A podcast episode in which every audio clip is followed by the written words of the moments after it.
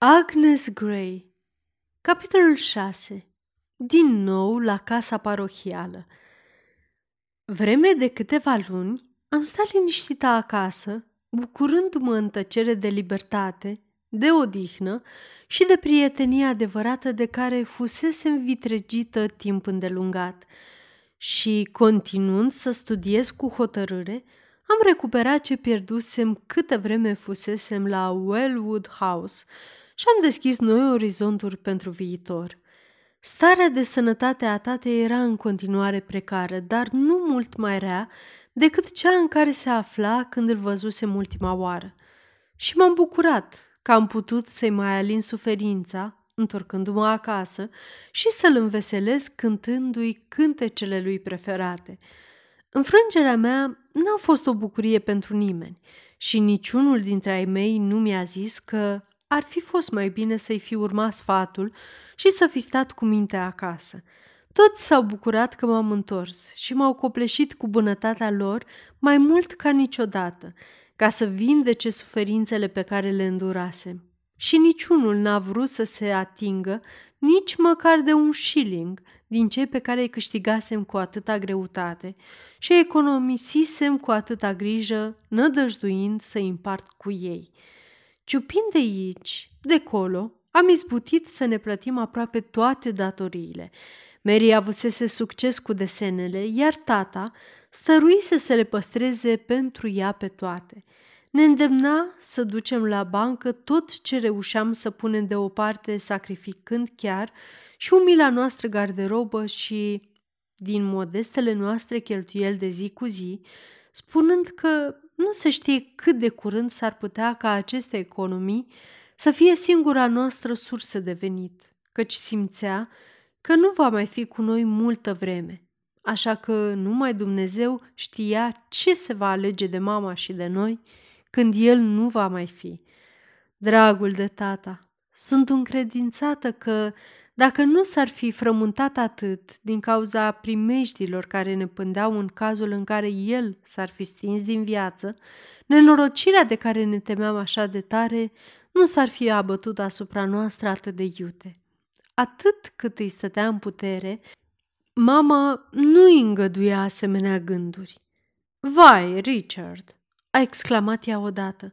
Dacă ți alungi gândurile acestea întunecate, o să trăiești cât vom trăi și noi sau cel puțin cât să-ți vezi fetele căsătorite și să devii un bunic fericit cu o doamnă veselă care să-ți țină de urât.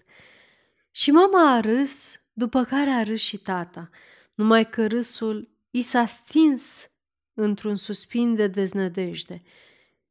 Ele? Căsătorite? Sărmanele ființe, a spus el. Mă întreb Cine ar putea să le ia în căsătorie? Dacă nu se va găsi nimeni, nu va fi vina lor. Eu eram fără un șfanț când m-ai luat de soție.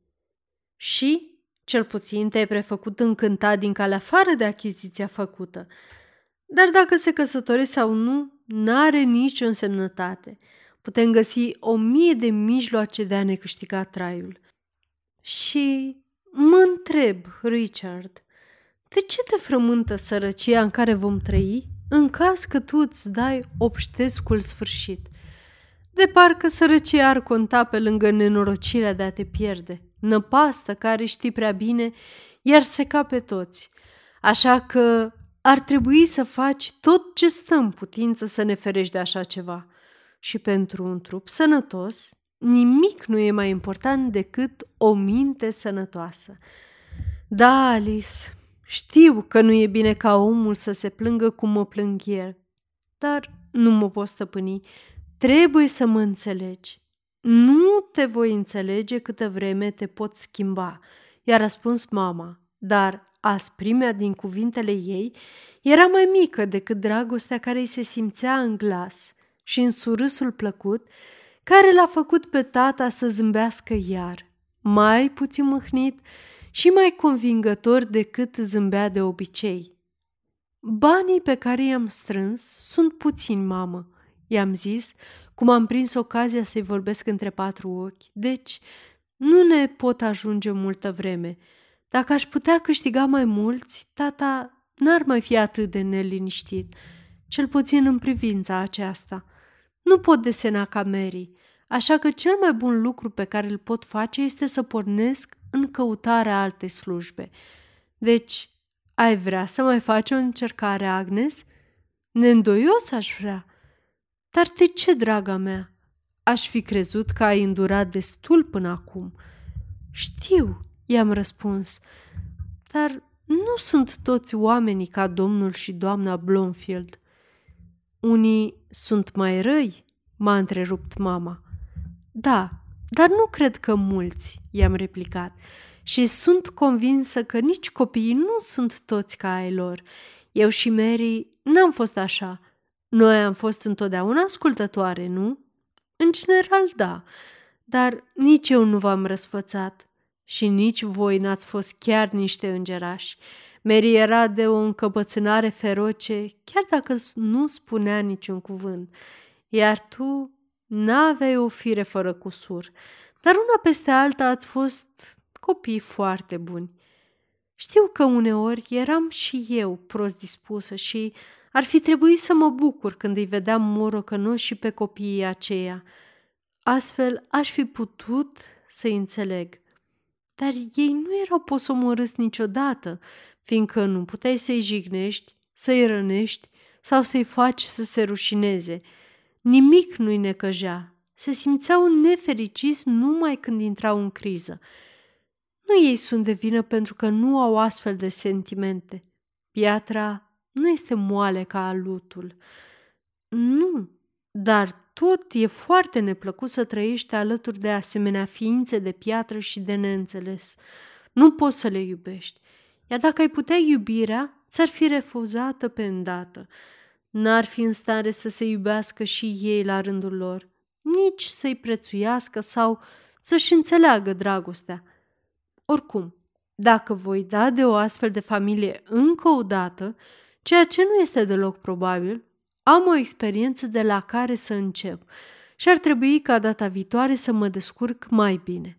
Iar sfârșitul și țelul acestui preambul ar fi dați-mi voie să mai fac o încercare. Bag de seamă că nu te dai bătută ușor, fata mea, ceea ce mă bucură, dar vreau să-ți spun că ești mult mai palidă și mai slabă decât erai când ai plecat de acasă. Și nu suntem de acord să-ți șubrezezi sănătatea ca să strângi bani pentru tine sau pentru alții. Și Mary spune că m-am schimbat, ceea ce nu prea mă surprinde, pentru că toată ziua am fost agitată și neliniștită, dar sunt hotărâtă să dau dovadă de mai mult calm data viitoare. După ce am mai discutat, mama mi-a făgăduit încă o dată ajutorul ei, cu condiția să aștept și să am răbdare. Am lăsat-o să cugete împreună cu tata, când și cum mi se va părea înțelept, neîndoindu-mă nicio clipă că, fiind atât de iscusită, va primi încuvințarea tatei.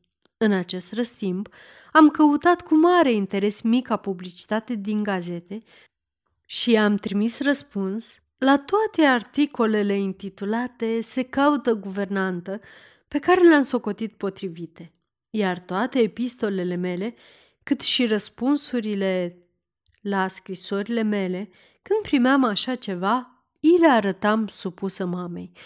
Spre supărarea mea, ea mă făcea să refuz ocazie după ocazie.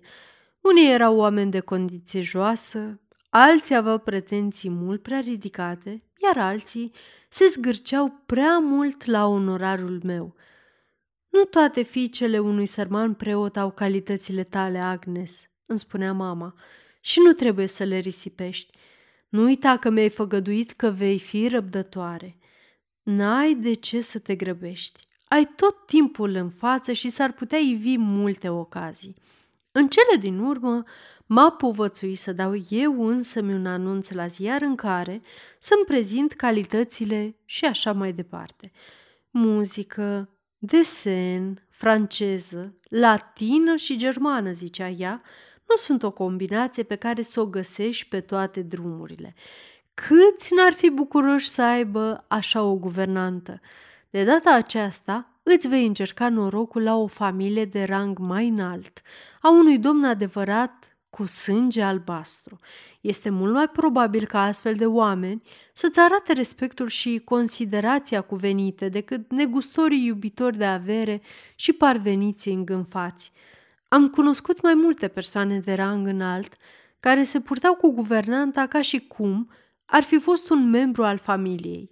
Deși unii recunosc, sunt lipsiți de maniere și din cale afară de exigenți. În toate clasele sociale există oameni buni și oameni răi. Am scris imediat anunțul și l-am expediat. Am primit două răspunsuri. O familie era de acord să-mi plătească 50 de lire, sumă pe care mama mă obligase să o trec ca onorariu solicitat. Dar am șovăit să fac această alegere, temându-mă că este vorba despre copii prea mari și că părinții ar cere o doamnă mai elegantă sau cu mai multă experiență, dacă nu chiar mai pricepută decât mine. Însă mama m-a împiedicat să refuz ocazia din asemenea considerente. Aveam să mă descurc foarte bine, spunea ea, dacă mă dezbăram de timiditate și căpătam ceva încredere în forțele proprii. Nu trebuia decât să scriu o declarație sinceră, simplă, în care să-mi enumăr calitățile și calificările, să menționez pretențiile pe care le aveam și după aceea să aștept răspunsul. Singura condiție pe care m-am încumetat să o pun a fost o vacanță de două luni pe an în care să-mi pot vizita familia la solstițiul de vară și de Crăciun. În scrisoarea de răspuns, doamna necunoscută nu a avut nimic împotrivă, menționând că, în ceea ce privește pretențiile mele, nu se îndoia că va izbuti să le satisfacă. Când era vorba despre angajarea unei guvernante, considera că acestea sunt lucruri minore. În privința aceasta, cum reședința era situată în apropierea zonei O, avea soluții la orice problemă. Dar, în opinia ei, pe lângă o conduită morală fără pată, blândețea, împreună cu firea veselă și deschisă, erau calitățile esențiale pe care trebuia să le posede o guvernantă. Mamei nu i-a plăcut răspunsul deloc și a ridicat o mulțime de obiecții pentru a se împotrivi dorinței mele de a accepta propunerea, iar sora mea o sprijinea total. Dar, cum nu doream să mai pierd o ocazie, le-am respins toate obiecțiile. Apoi, după ce mai întâi am căpătat cuvințarea tatei, care fusese înștiințat cu puțină vreme în urmă, i-am scris o epistolă foarte îndurătoare corespondente necunoscute și, în cele din urmă, am căzut de acord. S-a hotărât ca, în ultima zi a lui ianuarie, să-mi iau în primire noua slujbă de guvernantă a familiei domnului Murray de la Horton Lodge, lângă orașul O, cam la 70 de mile de satul nostru, care pentru mine era o distanță uriașă, pentru că în cei 20 de ani petrecuți pe pământ, nu fusesem niciodată la o depărtare mai mare de 20 de mile de casă și cu atât mai mult cu cât nici eu, nici ai mei, nu cunoșteam pe absolut nimeni din familia aceea sau din vecinătate ceea ce mi se părea și mai incitant. Mă cuprindea încântarea la gândul că voi păși în acele teritorii străine și îmi voi croi drum printre necunoscuții de acolo. Acum mă flatam de una singură că voi vedea o parte din lume. Reședința domnului Murray se afla lângă un oraș mare și nu într-un cartier de muncitori, unde singura îndeletnicire a oamenilor era să facă bani. Din cât mi-am dat uh, seama, domnul părea de rang mai înalt decât domnul Blomfield, fără îndoială că făcea parte din nobilimea autentică despre care vorbea mama, fiind unul dintre cei care îi arăta guvernantei tot respectul cuvenit unei doamne respectabile, cu educația aleasă, care le era învățătoare și călăuză copiilor săi și nu o servitoare oarecare, iar copiii, fiind mai mari, erau desigur mai chipzuiți, mai ușor de îndemnat la învățătură și nu ți dădeau atâta bătaie de cap precum cei pe care îi slujise ultima oară, nefiind obligați să petreacă la fel de mult timp în camera de studiu, nu vor solicita trudă necontenită și supraveghere neîncetată. În cele din urmă, gândurile luminoase se amestecau cu speranțele mele, cu care îngrijirea copiilor și îndatoririle obișnuite ale unei guvernante nu aveau de a face aproape deloc. Astfel că cititorul poate băga de seamă că nu mă socoteam o martiră pe altarul cuvioșiei, care avea să jerfească liniștea și libertatea numai pentru a face avere, ca să le aducă părinților alinare și sprijin. Deși e neîndoios că gândul de a-l alina pe tata și de a asigura sprijin mamei pe viitor a jucat un rol important în calculele pe care mi le-am făcut, iar cele 50 de lire nu mi se părea o sumă de neglijat. Trebuia să-mi fac rost de o garderobă decentă. Din câte se părea, se cădea să nu mai spăl singură hainele și, de asemenea, să-mi plătești cele patru drumuri pe care le făceam an de an de la Horton Lodge acasă. Însă, cheltuind numai strictul necesar și făcând economii, fără îndoială că 20 de lire sau puțin mai mult ajungeau pentru asemenea cheltuieli, iar 30 de lire sau o idee mai puțin puteam depune la bancă. Ce ajutor de neprețuit pentru noi! Da, trebuia să mă lupt ca să-mi păstrez slujba, orice ar fi, atât de dragul onoarei mele în ochii familiei, cât și de dragul sprijinului pe care îl puteam asigura celor dragi rămânând acolo –